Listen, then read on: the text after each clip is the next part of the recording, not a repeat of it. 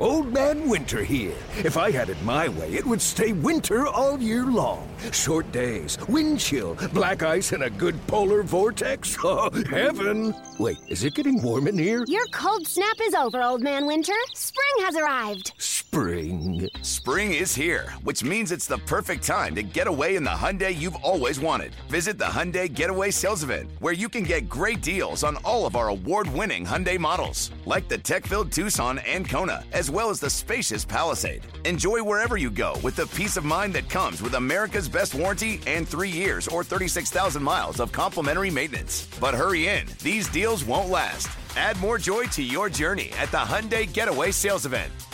Now get 0% APR or up to 1500 bonus cash on the Hyundai Tucson. Now, during the Hyundai Getaway Sales Event. Offers end soon. Call 562 314 4603 for details.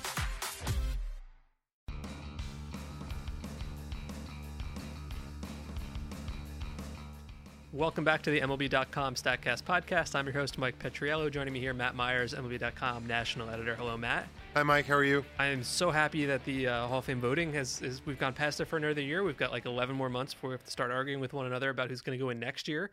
Um, but we have three new Hall of Famers, and I, I think I'm pretty happy with that, right? Like all three of them were guys I would have voted for: uh, Raines, Pudge, and Jeff Bagwell. And I I didn't think Hoffman was going to make it, and he didn't, just barely. So I'm pleased with the outcome. Yeah.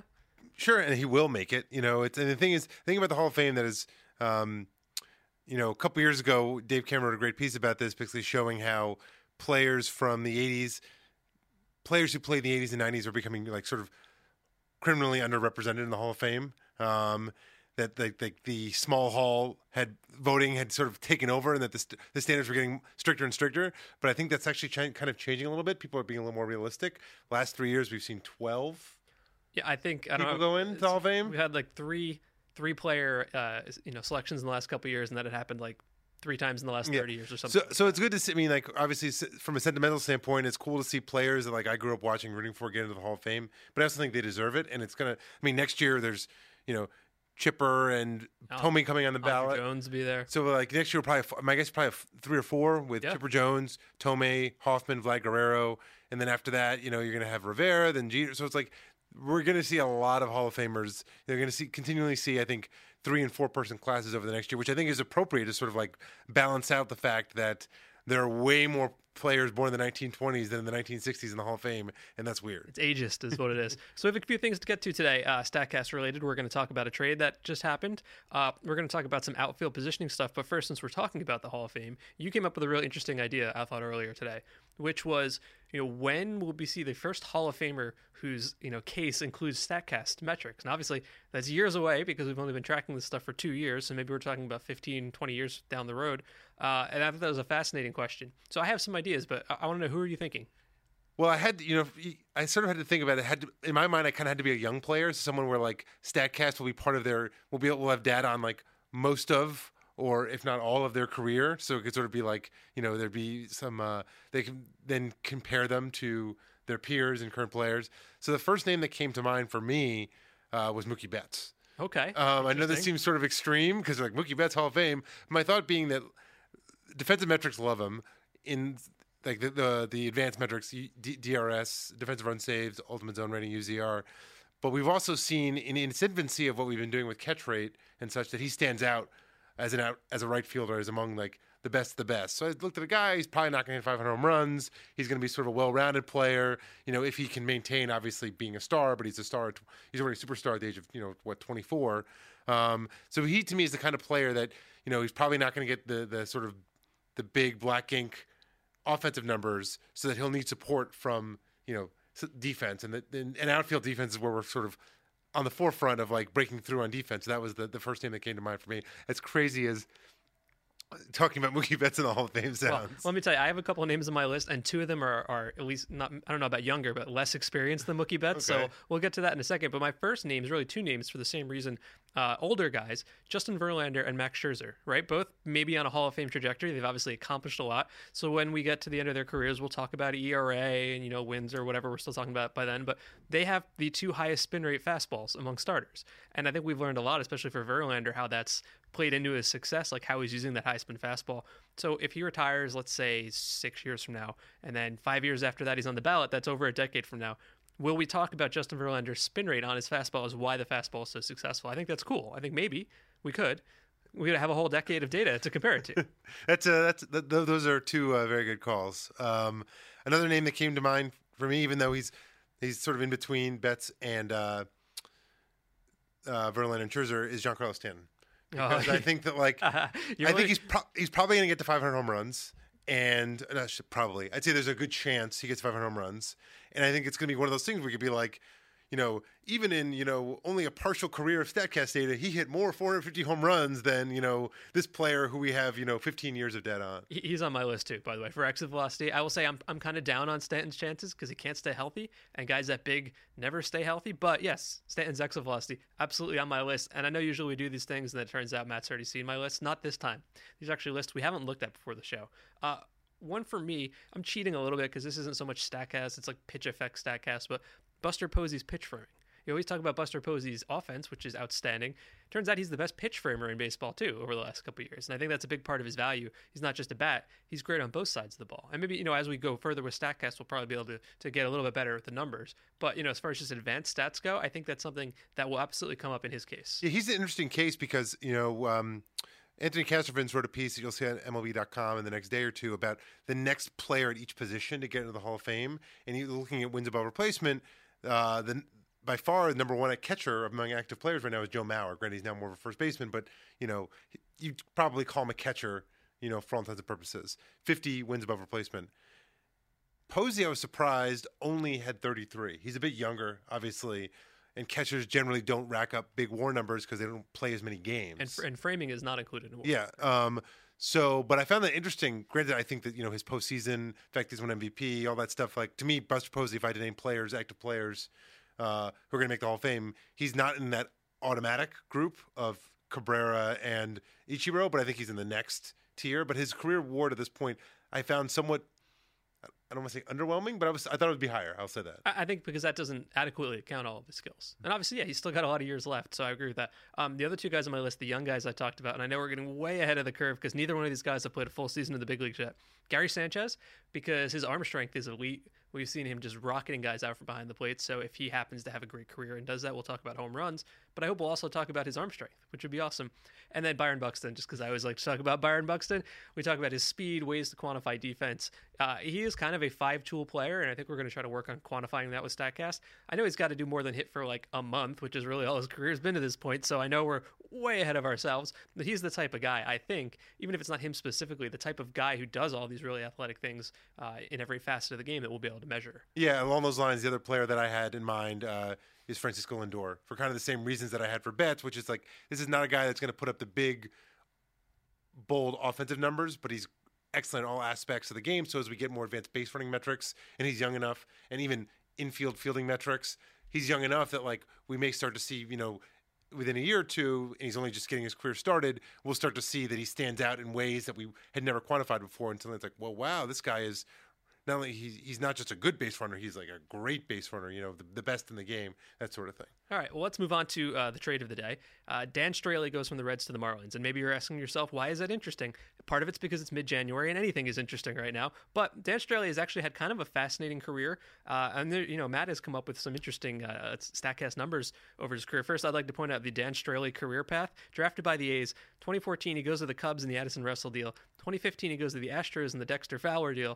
2016 goes to the Padres for Erik Kratz. Three days later to the Reds on waivers, and then just today or yesterday uh, to the Marlins for three prospects. So I will say kudos to the Reds for a waiver claim that turned into a good season that turned into three prospects. I've been very down on the Reds rebuild. This is a good one. They traded. They didn't wait too long like they did with some of the other guys. They traded him probably at the peak of his value because his season last year was superficially good, but I'm not sure I buy the numbers behind it. A 376 ERA is okay, uh, but a 488 FIP is not so great. He had the second lowest batting average in balls in play in baseball. Now, is that luck or skill? We'll get to that. He also allowed 31 home runs, tied for the most in the National League. So good on the Reds for selling high. Uh, but he's an interesting case, right? So you actually were involved in a story about him a couple years ago. Yeah, in fact, my first exposure to TrackMan, which is the the radar component of Statcast, uh, was because of Dan Straily when I was working at ESPN. Uh, one of our reporters a story on him because he was a he wasn't a big time prospect, but I guess it was 2012. He had a great year at AAA and the PCL. When you have a pitcher who doesn't have great stuff, putting up like a striking out 11 guys per nine with like a low two ERA, it's sort of like, okay, well, what's this about? Something he was kind of this like buzzy prospect because he was like throwing 92 and no one really knew like why is he successful. Um, and he pitched in a game at Tacoma against Denny Hultzen, and you know they had a TrackMan set up there, and sort of the, the thought at the time or so, like I think the TrackMan operator had said to our reporter during the story was basically like his fastball maintained its velo- velocity better than Hultzen's did. And you know, I'm not. This is not necessarily a knock on Hultzen. That maybe this is part of the reason why, in addition to injuries, why he never lived up to his. Yeah, his his shoulder high- did explode. um, but he was never that effective either. No, you know, um, number two overall pick who barely could strike out anyone in the minors. But um, so that was the first time I ever heard about TrackMan. I was like, oh, this is kind of interesting. Little did I know that five years later it would be a big part of what I was uh, what I was doing uh, from a content standpoint. Um, but as it, looking at him now from a ta- Statcast standpoint, it's not exactly the. Even though he has a long extension, it doesn't appear that you know. At least perceived velocity is what's the reason for success. Yeah, he is a one of the let's say baseball nerds, and I mean that in a positive way. He uh, he went to Driveline Baseball, and we've had Kyle Boddy on a couple times, and they're they are the uh, the pitching warehouse basically that kind of teaches guys like how best to use their bodies to get velo- velocity and stay healthy. So he went last summer to try to or last winter to try to rework his mechanics, his release point, and the velocity reportedly in the spring was up. He was up at 94. Now this is unofficial because there are no Statcast cameras in Florida where he was training. Um, did, didn't didn't really manifest itself in the regular season though. During the season, his average velocity was 90 miles an hour, which is basically where it was. Uh, his fastball got lit up, 359 on base against, 521 slugging against. So I really appreciate that he's into the data. He's talked about exit velocity. I think that's that's really cool. Like he started throwing his changeups inside to lefties because he's seen the exit velocity there is maybe a, little lower, which is great. Like every pitcher should be trying to take that into account.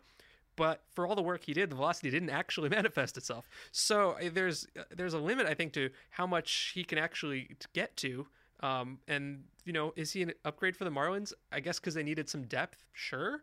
But you know, it's I don't know. I don't I don't see the numbers there. uh, You know, kind of what you're talking about. Yeah, and I mean the the- one thing I will say about the the, the 239 BABIP he had last year.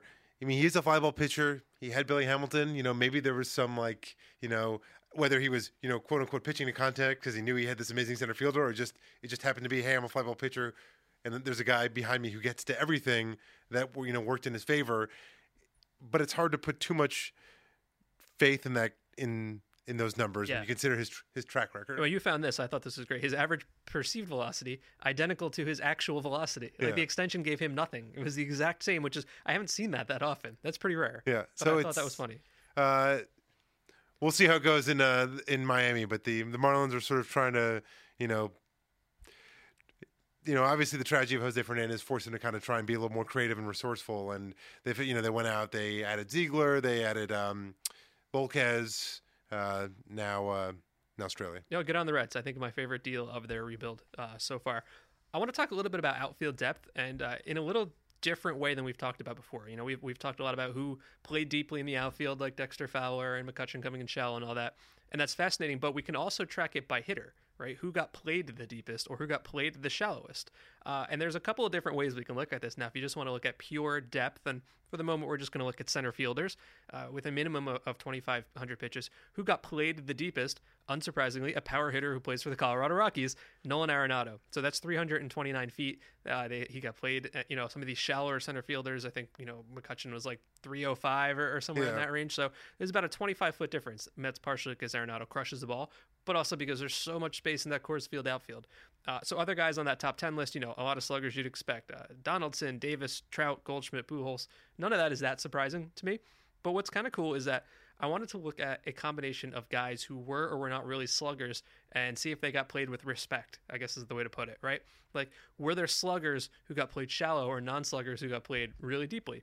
So we did that, and um, I think we came up with some interesting uh, names here. So, for example, let's just look at center fielders for the moment. And we're comparing this against slugging on contact. And the numbers I have here will be slightly different than the numbers you'll see online for a variety of reasons, but they're close enough. Uh, so, to give you an example of a really a non slugger type, Ben Revere. Everybody knows Ben Revere is not a power hitter. He had a 333 slugging on contact, which is pretty low and he got an average of 302 feet away. That's really, really shallow. So in that sense, the outfielders are doing it right. Uh, at the other end, Nolan Arenado, 329 feet, 675 slugging. So that makes sense, right? And if you look at the uh, at the relationship between the two, it's it's a pretty strong relationship. But as always, there are outliers, and I think this is where I'm fascinated. Before we get to the outliers, the thing about guys like Ben Revere that fascinate me is like I would think it was almost impossible for the outfielder, the on the non-pull side, the opposite way. I don't think you can play him too shallow. Like, No. What are the uh, like? I remember this one. I remember when when Luis Castillo played, and he would be hitting from the left side, and he would dump singles over the shortstop's head in front of the left fielder, and it just he never hit the ball to deep left. Literally never. It was almost like, why isn't the, this left fielder playing twenty feet behind the sh- like? It it. It- Someone like Ben Revere, like he should never be able to get a hit to the opposite, a fly ball hit to the opposite It, it, field. it reminds me like you know on our, our summer softball team there's actually a rule where you can't come in like on the infield dirt just because you don't want to embarrass the hitter like they make you stand a little bit further back even if you know it's a weak hitter who's never going to hit the ball over your head That- that's kind of how i see it because you're right him going the opposite way he's never ever going to hit it over your head and if he does it once it's well worth the risk of you going in and getting all these little bloopers Yeah. so I think that's interesting. But uh, what's cool is like you can look at some of the out, outliers. So who, for example, would be a non-slugging slugger who gets treated with respect? And um, this is kind of a it's an interesting scenario because he used to be a slugger, Prince Fielder. Obviously, you know, only played part of the year, uh, didn't play well, had to retire because he got hurt. But he only slugged 408 on contact. And remember, uh, you know, Arenado was 675. Uh, he was still being played 321 feet away. And I think that's just because they were thinking of the past version of Prince Fielder rather than the version we actually saw last year. Yeah, for sure. And even the year before, I mean, I think after that really hot start in 2015, when he had like, was sort of a nice renaissance. In the second half of the season, he barely hit for any, any power. I remember he had one big like walk off home run in September, but it was like his first home run in like six weeks or something at the time. So he basically had stopped. This was not the Prince Fielder that hit 50 home runs, you know, seven years ago. Right, but it's cool because I think people are you know, he's coming up to the plate, and you're not thinking, "Who is this man I'm seeing in 2016?" You're thinking, "I have the legend of Prince Fielder 2011 in my mind." Yeah. and so that's the way he got played, which which is I don't know, it's interesting. You just you're not playing him the way he is now, but the way he used to be. For sure. Um, so there, we can do it the other way too. Which sluggers got played kind of shallow and actually crushed the ball? And you're going to see in a second why I'm very excited about one of these names. Uh, the first name is Trey Turner. This is actually the kind of impetus for me thinking about this in the first place. Trey Turner crushed the ball last year. He only got played 310 feet away. And so the question for me is that we know a lot of his slugging percentage came on speed. He would turn singles and doubles for sure. But were teams just not giving him enough respect because he looks like a speed guy as opposed to being a, a quote unquote power guy? The other issue, though, with, with a guy like that is if you do play him deeper, it makes it that much easier for him to turn singles into doubles. Like any, It would if keep the ball in front of you though. even still with that kind of speed, you're opening up, you know, where you're cutting it off. If you're cutting it off 15 feet deeper, you know, this is a guy that if on singles to left center field, will they'll be doubles. He's he slugged like Mike Trout last year, and I don't Yeah. expect him to keep that up, obviously. Um, but he was he was a really fascinating guy who got played pretty shallowly. Uh, the other guy here, Keon Broxton. 311 feet, 742 slugging on contact. And now I'm very excited about Keon Broxton because uh, I've, I've considered him to be kind of a breakout guy, like all winter long. They picked him up for nothing from Pittsburgh last year. This is Milwaukee. Keon Broxton uh, shows up on the speed list I have like all the time. I look for him, uh, you know, fastest home to third time on triples, and Buxton is on those, Hamilton's on those, Trey Turner's on those. Keon Broxton shows up on those a lot, and he also crushed the ball. And we saw exit velocity for him was really outstanding, and you can see the slugging percentage here. He did not get played very deeply, so maybe you have to think about Keon Broxton in a different way now. yeah, the, the Brewers seem to be the team that's like, you know, starting their it, the the the sense I get is that they're valuing speed. Um, they led the league, I think, in stolen bases by a wide margin last year. Uh, obviously, a lot of that was John Villar, but they have Broxton. I'm and with their new front office, I'm sort of wondering if they, not that we're going to see the, the mid '80s Cardinals again, but like relative to the rest of the league, whether this is going to be the team that really is sort of trying to use speed as kind of their um, what's the word like market efficiency. Yeah, I, I need to see more pitching from them, but otherwise, uh, I'm pretty pleased with the rebuild that they've got going on. They are they are building for the future. Uh, so we were just talking about center fielders. We can kind of do the same thing in the outfield corners. So for example, in left field, the shallowest guy, this makes a ton of sense. Nori Aoki, 269 feet. He's a left-handed hitter without power. Yeah. So this is kind of the Ben Revere effect we were just talking about. Teams are, are playing Aoki correctly. It probably should be a little shallower. And the deepest, Mike Trout. Three, uh, that's his pull field, 309 feet. That all makes a ton of sense. Uh, what I thought was interesting is I found a couple of guys who had the same distance against them with enormously different slugging percentages. So, for example, 303 feet away, uh, Eddie, uh, uh, Edwin Escobar, or, uh, Edwin Encarnacion, excuse me, uh, and Matt Kemp. Okay, so those guys both slugged. And Jett Bandy. There's like a 200 point difference in slugging percentage there, and they got played the same distance away? I don't have a good answer for that. I just found that to be completely Yeah, because I'm looking. I would wonder. You think my first instinct would be like, well, any of these guys playing like Fenway or Houston, where, Houston, where yeah. you're sort of prevented from. Sure. But that, but that's not the case. Well, They- and you're right. By the way, that's the next step. We're just talking about like raw feet. It really should be, you know, percentage towards the wall. Because you're right, the outfield dimensions are very different in every park, and that would make a big difference. Yeah, Houston versus Colorado versus Boston for sure. Um, you can kind of do the same thing in right field. Who's the shallowest? Jose Iglesias makes perfect sense. He's got no power, and that's the other way.